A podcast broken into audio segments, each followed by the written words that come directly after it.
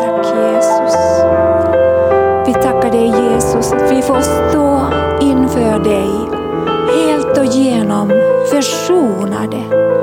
Att vi får ha frid med dig Jesus. Och jag bara överlåter mig att förkunna ditt ord och jag ber helige Ande att du kommer med ditt liv. Tack Jesus.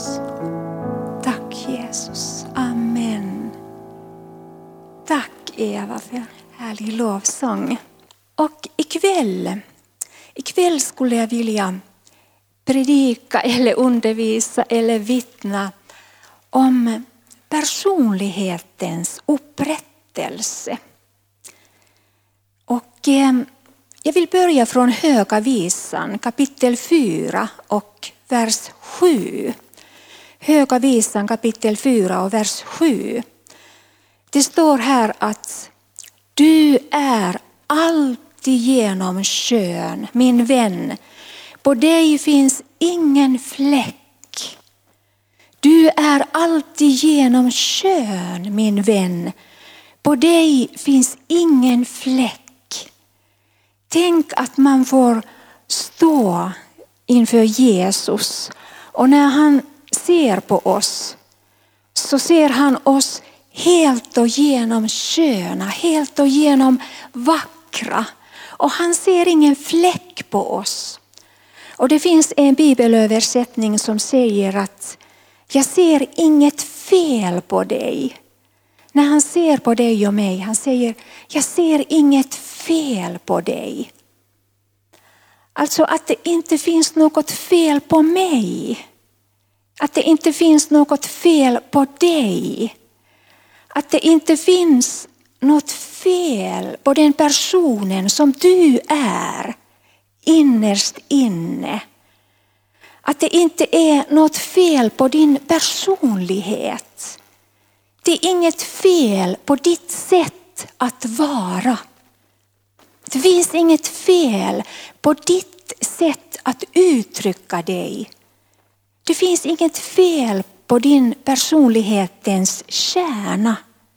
På den människan som du är. Och jag levde jättelänge och jag trodde att det var något fel på mig. Jag trodde att det var något fel på mig som person. Att det var något fel på den som jag var innerst inne. Att det var något fel på mig som människa. Alltså att det var något fel på den inre personen, personligheten, hur jag var. Och, men här står det att när Gud ser på oss så säger han att du är alltid genom skön. alltid genom vacker.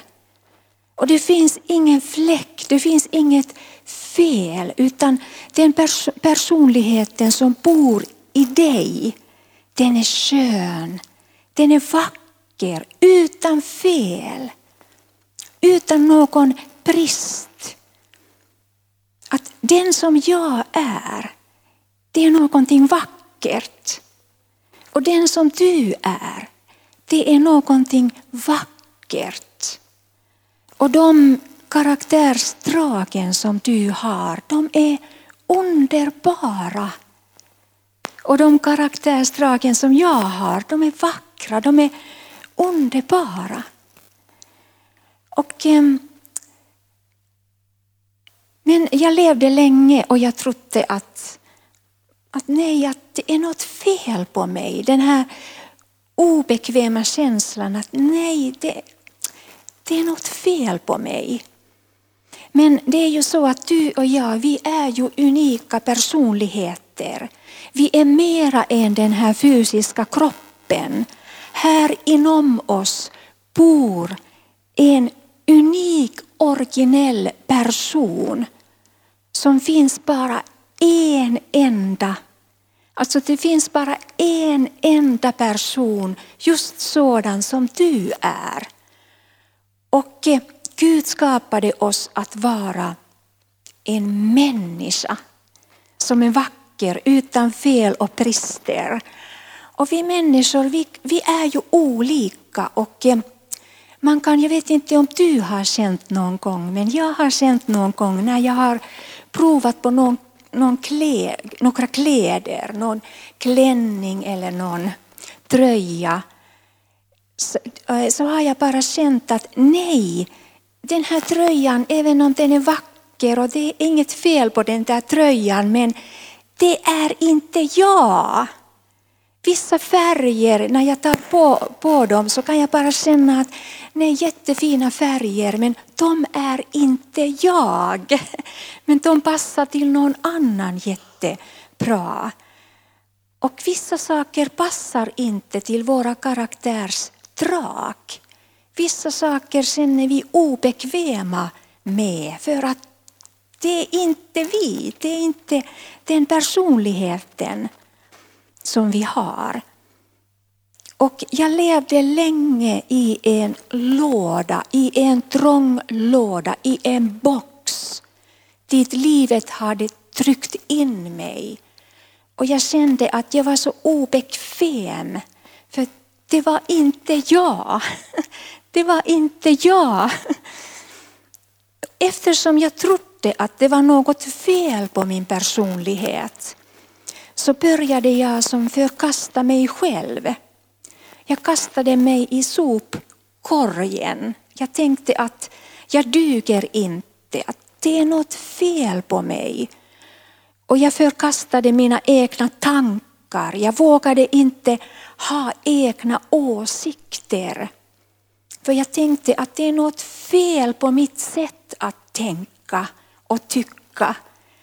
Och när jag var och handlade kläder så om det var två tröjor och jag tyckte att den ena tröjan, tröjan var vacker så vågade jag inte lita på mig själv utan jag, jag tog den andra. Jag tog inte den som jag tyckte om utan jag tog den andra tröjan som jag inte tyckte om. För jag tänkte att det är säkert något fel på min bedömningsförmåga. Att det är något fel på mig. Jag fattar inte, jag har säkert fel. Och jag trodde att jag måste försöka, att jag måste som, försöka vara annorlunda än vad jag var innerst inne. Jag försökte vara en annan person än vad jag egentligen var. Och jag trodde att andras åsikter var alltid bättre än mina egna åsikter. vad de andra tyckte, det var liksom värdefullt. Men vad jag själv tyckte, det var ingenting. För jag tänkte att det är något fel på dem, mina egna tankar. Och det gjorde att jag började anpassa mig på ett felaktigt sätt. Jag anpassade mig i andra människornas förväntningar och åsikter och jag anpassade mig. Jag blev som en kameleont som byter färg. Som försökte alltid anpassa mig i den omgivningen där jag var. Jag vågade helt enkelt inte vara äkta. Jag vågade inte på ett ärligt sätt vara den som jag var. Och det var en trång bock där det var obekvämt att leva. Tills Gud sa till mig att det är inget fel på dig. Det är inget fel på dig Helena. Det är inget fel på ditt sätt att vara och tänka och det är inget fel på din personlighet. För du är mitt verk, säger Jesus, sa Jesus. Som det står här i Efesierbrevet kapitel 2. Och det står här i vers 10. Du hans verk är vi, skapade i Kristus Jesus till goda gärningar Hans verk är vi, skapade i Jesus Kristus Jesus till goda gärningar. Och Gud hjälpte mig att se att jag var hans verk. Och om det är han som har gjort mig Om det var han som skapade mig så lyckades han.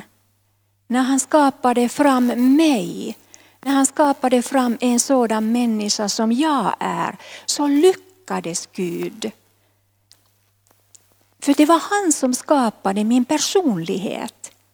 Det var han som skapade den här personlighetens kärna som jag har innerst inne. Och det står också här i Efesiebrevet kapitel 1 och i vers 4. Här står det att liksom han innan världens grund blev lagt har utvalt oss i honom för att vi skulle vara heliga och fläckfria inför honom.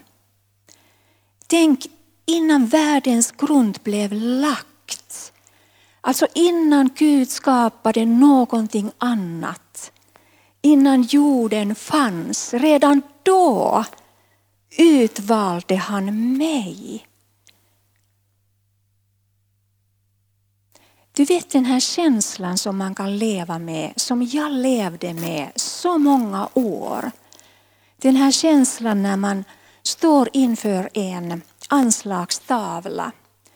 Och på den här anslagstavlan står namnlista. Det är namnlistan på dem som har blivit utvalda. Och när jag gick i skolan så stod jag så många gånger inför den där anslagstavlan. Det var olika listor. Det var listor som hade blivit utvalda personer som hade blivit utvalda till idrottstävlingen att representera skolan. Och sen var det listor över dem som hade blivit utvalda att spela i skolans jul, vad ska man säga, julspel. Och den här känslan när man står framför namnlistan över de utvalda och man märker mitt namn finns inte på den här listan. Inte den här gången heller. Mitt namn saknas. Du vet, med den här känslan levde jag så länge att jag inte var utvald. Och min hemliga längtan här inne, det var att åh vad jag önskade, jag ville spela i skolans julspel. Jag hade velat vara med och spela teater och få vara med i julpjäsen. Men mitt namn fanns aldrig där. Utom en gång när det saknades hästens bakdel så fick jag den rollen som jag skulle spela. Under filten, jag var bakbenen och sen hade jag filten över mig och jag var bakdelen som inte fick säga någonting, som bara hängde. Och så framför mig var en annan tjej som spelade hästens huvud och den här delen som pratade och hade rollen. Men jag var under filten, den osynliga bakdelen. Och den här känslan igen, det måste vara något fel på mig. När jag aldrig duger till att stå på den där listan. Du vet den där känslan, men Jesus säger att innan världens grund blev lagt så utvalde han dig och mig. Att jag är inte glömt utan jag är utvald.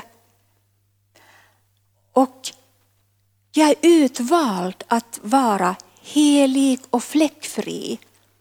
Och det här att vara helig, det betyder att man är avskild för honom. Det handlar om min identitet, vem jag är. För att identiteten börjar inte med vad eller vem jag är, utan det börjar med vems jag är. identitetens första svar är att identiteten berättar vem tillhör du? Vems är du? Och här står det att jag står inför honom helig och fläckfri. Jag tillhör honom. Jag är hans egendom. Och eh, det är inget fel på mig, för det var Gud som skapade mig. Mitt ursprung finns i honom. Jag kommer från honom. Och han skapade mig att vara annorlunda. Och att vara annorlunda är inget fel. Det är inget fel att vara annorlunda. Och eh, det här ursprunget att vi blev utvalda redan innan världens grund blev lagt. Det fick också människor redan i Gamla testamentet höra. I Jeremia kapitel 1 och vers 5 där får Jeremia höra hur han var utvald. Det står i Jeremia kapitel 1 och vers 5. Innan jag formade dig i moderlivet utvalde jag dig. Och innan du kom fram ur moderskötet helgade jag dig. Alltså innan, innan jag formade dig i moderlivet utvalde jag dig. Innan människorna hade tänkt sina tankar om mig, innan livets händelser hade kommit och påverkat mig, redan då formade han mig i moderslivet. Jag är från honom, mitt ursprung är i honom och han formade mig. Och innan jag kom fram ur moderskötet helgade jag dig, säger han. Alltså han säger att jag ville ha dig helt och hållet. Det fanns ingen tvekan hos Gud när du var på väg. Utan hela hans hjärta sa, jag vill ha dig. Jag vill ha den här människan som är på väg jag vill ha dig. Och redan innan du fanns så brann han av helig längtan efter dig. Han ville ha dig. Han ville ha en sådan människa som du är. Han ville absolut ha dig. Och han bestämde det redan innan någon annan ens hade tänkt på dig. Redan då bestämde han, en dag kommer det att födas just en sån här person som kommer att leva på jorden. Och han ville ha dig. Och han säger samma sak här i Jesaja 49, vers 1. Jesaja kapitel 49 och vers 1. Här säger han, hör på mig Hör på mig ni kustländer, lyssna ni folk som bor i fjärran. Herren kallade mig när jag ännu var i moderlivet. Han nämnde mig, mitt namn. Han nämnde mitt namn medan jag låg i min mors sköte. Gud nämnde ditt namn medan du låg i mors sköte. Och det här med namn att Gud visste ditt namn redan innan du var född. Det innebär att han visste din personlighet för att namnen i Bibeln, när man läser Bibeln, så namnen beskriver personens personlighet, hur den personen är. Så han visste hur du skulle, hur du, hur du skulle vara redan innan du fanns. Så identiteten har att göra med ursprung, varifrån vi kommer. Och här också i psalm 139, det här som står här, hur, hur Gud formade oss. Hur han formade oss i, där i moderlivet Du har skapat mina njurar, du sammanvävde mig i moderlivet. Jag tackar dig för att jag är så underbart skapad. Tänk att Gud skapade dig på ett så unikt och underbart sätt att de fingertopparna som du har, det är bara du som har dem. Det kommer aldrig att finnas en människa som har exakt likadana fingertoppar som du har. Därför kan man ta de här märken på fingertopparna som poliserna gör för att de är unika. De är unika och ditt ansikte är unikt. Ingen människa kommer ha likadant ansikte som du har. Därför kan man nu för tiden ha den här tekniken att man känner igen ansiktet. Och om Gud har skapat de här yttre delarna i oss så unika, hur mycket har han skapat den personligheten som finns här på insidan, unik och originell. Så att det finns bara en sådan person, person som du är. Och Gud ville ha dig exakt som du är. Och Det står också i Johannes evangelium hur vi, vi är inte födda av blod eller köttets vilja eller mannens vilja, utan vi är födda av Gud. Det är han som är vår pappa. Och eh, i mitt liv så fanns det så många olika speglar som jag tittade på. Du vet när man speglar, när man står framför en spegel. Varför har vi speglar? Jo, därför att vi vill se oss själva. Det är därför vi har speglar. Vad ska vi annars göra med speglar? Vi har spegel för att vi ska kunna se hurdana vi är. Hur vi ser ut, hur, hur, hur vi är. Och jag tittade i massor med olika speglar. Jag tittade i fiendens lögner. För fienden är lögnens fader. Fienden talar bara lögn. Och under så många år när jag tittade i spegel så tänkte jag att jag såg så ful ut. Jag tänkte att jag är så ful. Jag tänkte till och med att och jag måste verkligen gå till någon kosmetolog eller någon sån här som kan hjälpa till för att jag är ju så fruktansvärt ful. För att den spegel var djävulens spegel, lögnens spegel. Och sen fanns det också olika speglar, människornas åsikter, hur man skulle vara. Jag tittade i den spegel och det gjorde att jag kom aldrig in i en vila. För det var aldrig tillräckligt bra. När ena stället man kunde liksom fixa, okej okay, den här delen är ganska bra nu, men då började det falla någon annanstans. Så att man fick hela tiden försök, försökte liksom reparera upp eh, sin fasad. Du vet fasad som man bygger att det ska se bra utåt. Det måste se bra utåt. Men hur det sen är här inne, det är en annan sak. Och vissa perioder det kunde se bra utåt, men här på insidan var det inte bra. Men sanningens spegel är Jesus. Och det står här i Romarbrevet 8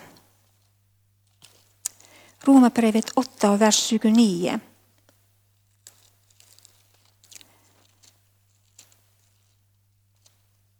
Här står det att Ty de som han i förväg har känt som sina har han också förut bestämt till att formas efter hans sons bild.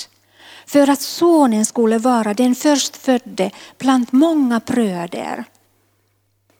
Alltså Jesus är sanningens spegel och han är frihetens spegel.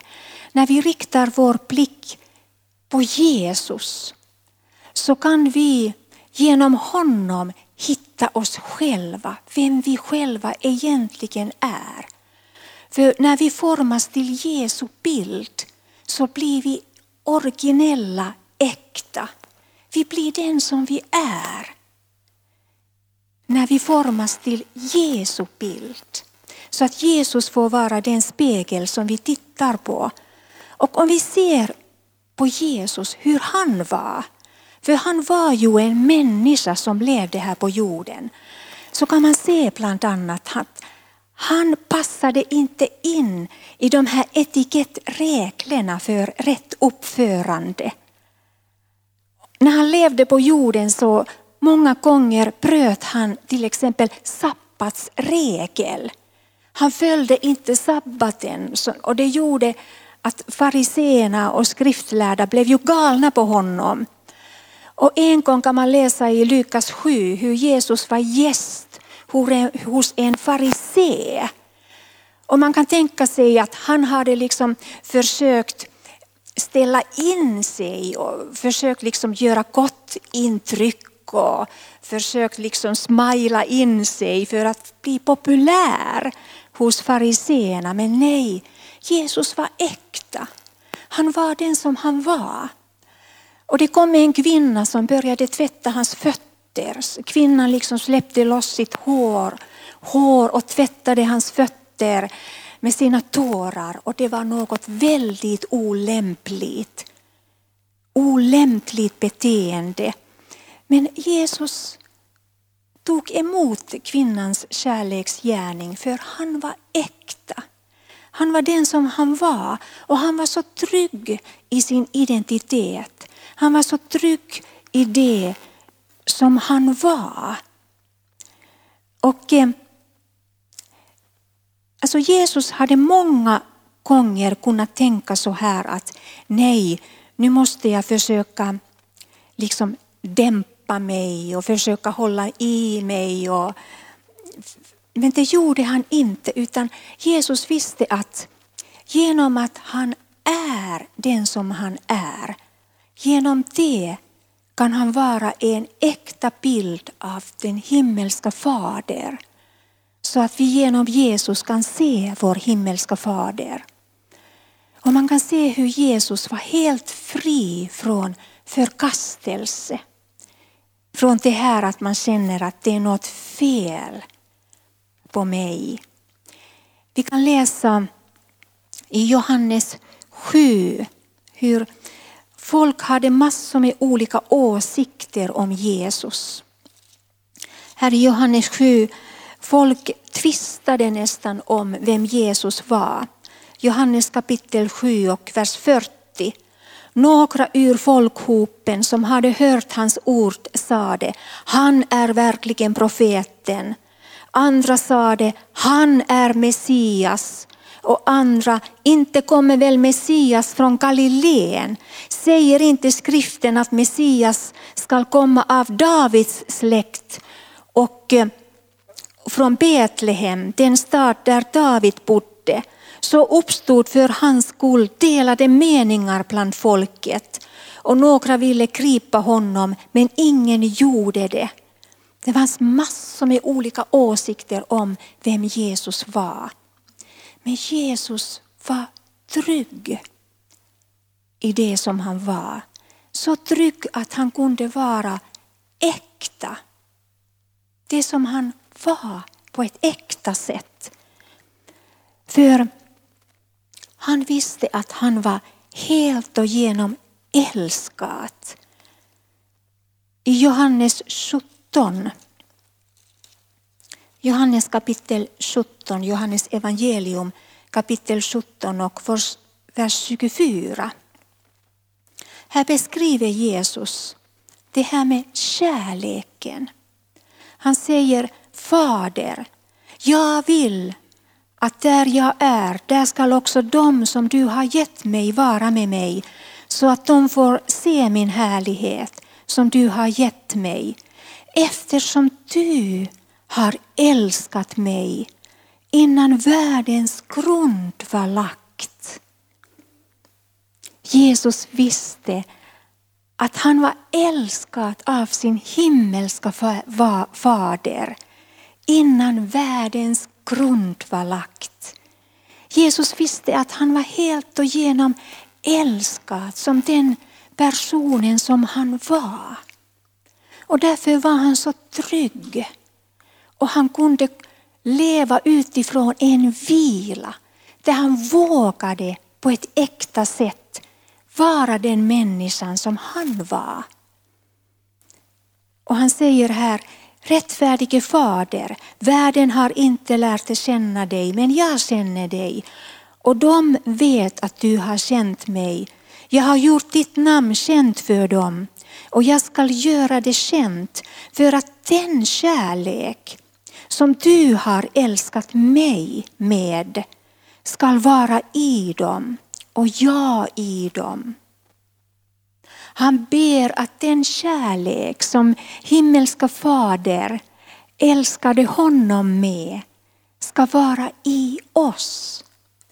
Att vi på samma sätt ska få uppleva att vi är helt och genom älskade redan innan världens grund var lagt så blev vi utvalda och helgade för honom så att vi kan stå inför honom helt och genom fläckfria och vara den personen som vi är utifrån en frihet. För det är inget fel på oss. Det är inget fel på dig och det är inget fel på mig. Och när Guds kärlek får komma in så gör kärleken att vi vågar slappna av. För kärleken driver ut all fruktan. Och i mitt liv drev kärleken ut all den här fruktan att det skulle vara något fel på mig som människa. Kärleken driver ut all fruktan så att man blir så trygg i Jesu kärlek att man vågar hitta, hitta sig själv. Att man vågar hitta sin unikhet. Att man vågar se på ett ärligt sätt att jag är inte som alla andra utan jag är lite annorlunda. Att jag är lite originell. Och du är lite originell och lite annorlunda. Och det är inget fel på oss. Du vet eh, i första Korinthierbrevet 12, där beskriver Paulus Kristi kropp och han använder den här jämförelsebilden av kroppen. Hur det finns massor med olika lemmar i kroppen. Och han skriver där att, att vad skulle det hända i kroppen om foten skulle säga att eftersom jag inte är hand så tillhör jag inte kroppen. Men det är så vi ofta gör när vi kommer samman och vi märker att just det, jag är fot och de andra är fötter och ögon och öron. De är så annorlunda. Då kan vi få den här tanken att jag hör inte, jag hör inte hit, jag känner mig utanför, jag passar inte in. Det är något fel på mig. Och det är just den här djävulens lögn. Att det skulle vara något fel på dig. Det är lögnen från helvetet som får böja sig i Jesus kärlek. När han får, han får älska oss och han får älska fram den här olikheten i oss. Det finns en sån här berättelse som beskriver hur olika vi människor är. Det var en grupp människor som mötte en elefant. Och sen var det så att alla de här i den gruppen, de var blinda. Så de kunde inte se elefanten. De kunde bara röra elefanten med sina händer. Och en av de här personerna tog tag i elefantens öra och sa Åh, det här är ju solfjäder. Åh, det är varmt idag. Vad bra, jag kan vifta med den här. Det här är solfjäder. Det var elefantens öra. Och sen nästa person grep tag i elefantens nos, den här långa nosen. Åh, hette den nosen. Snabel, snabel hette den. Och, och det här är ju vattenslang. Vad bra! Med den här kan vi ju vattna gräsmattan. Och det var elefantens snabel. Och den tredje, nej men hej, hej killar, här då, här är spjut. Titta vilken vass spjut. Åh, vilken bra spjut. Det här kan man sticka. Men det var ju elefantens tand. Du vet den här tanden som sticker ut. Och sen nästa, åh, nästa tog tag i elefantens fot, den här tjocka foten. Åh, men vilket stort träd som växer här. Åh, vilket tjockt träd. Han sa att det var ett träd. Och sen nästa person gick mot elefantens sida. Nej, men, har de byggt vägg här mitt i skogen? Det är vägg, en, vägg, en hög vägg. Och sen nästa tog tag i elefantens svans. Nej men här är ju den här repen vi behöver. Titta nu, här är rep. Och det här är beskrivning om hur vi är olika, hur vi kan, få, hur vi kan se samma verklighet på massor med olika sätt från våra olika synvinklar. Vi är olika varandra och det är inget fel i det. Och det är så att ingen av de här personerna hade fel, alla hade rätt. Men ingen av dem hade helheten, utan de alla hade sin del av sanningen. Och det är ju så, när vi kommer samman så ser vi vår del. Och jag kan ha blinda fläckar, områden där jag inte ser. Men någon annan ser inom det området. Och det är inget fel, utan Gud har skapat oss på det sättet. Så att vi ska kunna njuta av gemenskapen med varandra och leva tillsammans och berika och hjälpa varandra. Och som det stod här i Höga visan, du är alltid genom skön. Med den personligheten som du har, ditt sätt att se på elefanten. Du är alltid genom skön. På dig finns ingen fläck. Det finns inget fel på din person. Och det står här i Höga visan kapitel 2, vers 14. Du min duva i bergsklyftan, i klippväggens glömske.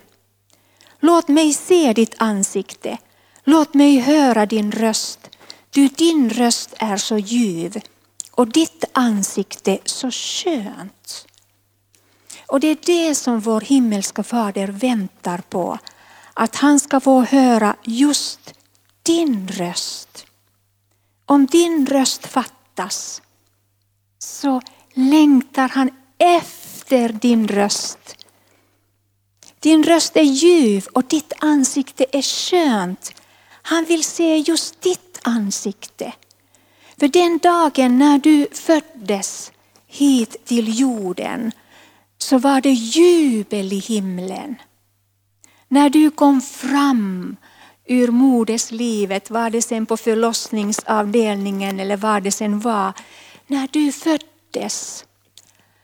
så sjöng himlarna, de sprang av glädje för att du var född. Och det var fest i himlen. För äntligen har just den här personen kommit till jorden och blivit född.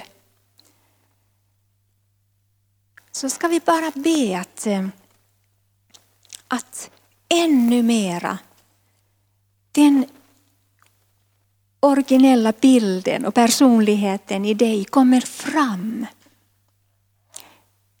Du kan komma fram Eva så kan vi be. Jesus, tack Jesus att din helige ande är utgjuten just nu. Och du har skapat oss alla på ett underbart sätt. Du har gett oss en unik personlighet som finns där inom oss. Den äkta personen som vi skapades till att vara. Så vi ber helige Ande att den originaliteten, den ursprungspersonligheten i oss ska komma fram på ett ännu tydligare sätt. Att vi kan låta vår, våra olika karaktärsdrag stråla fram i all sin skönhet.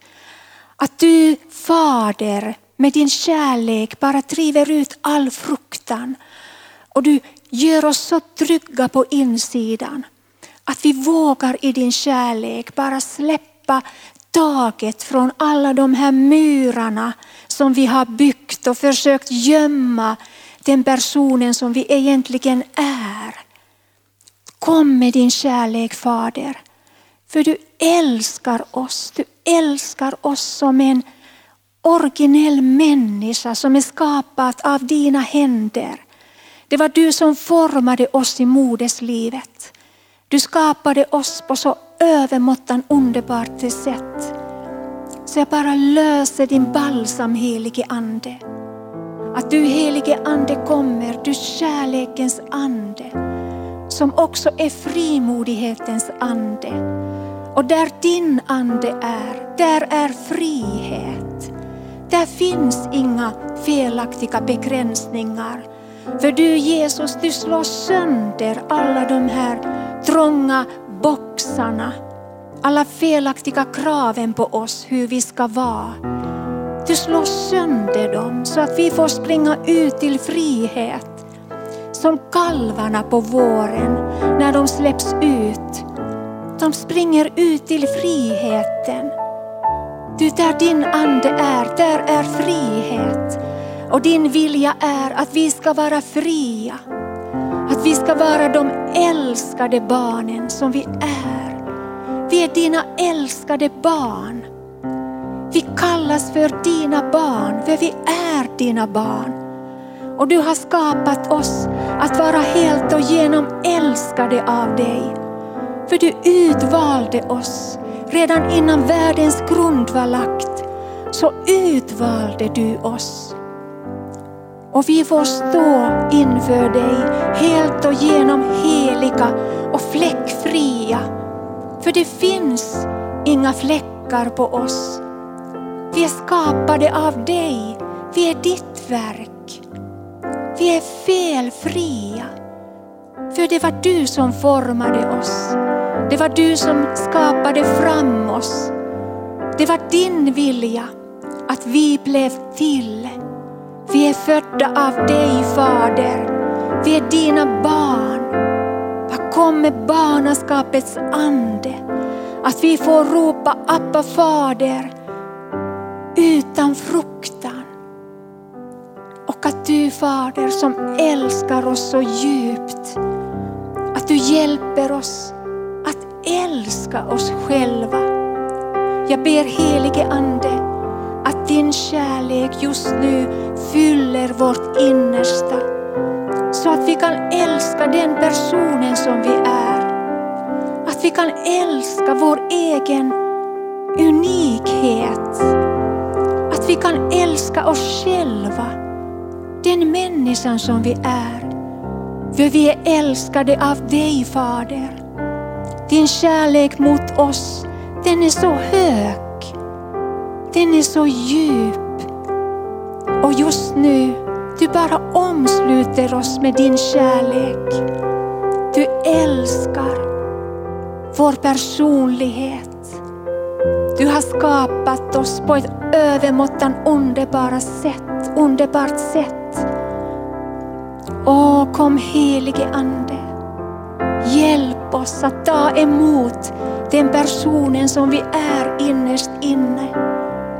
Tack Jesus Att du skapade oss så annorlunda, så olika. Och i din kärlek får vi vara olika. Vi får vara annorlunda. Vi får vara speciella är speciella. För vi är dina barn som är helt och genom älskade av dig Fader.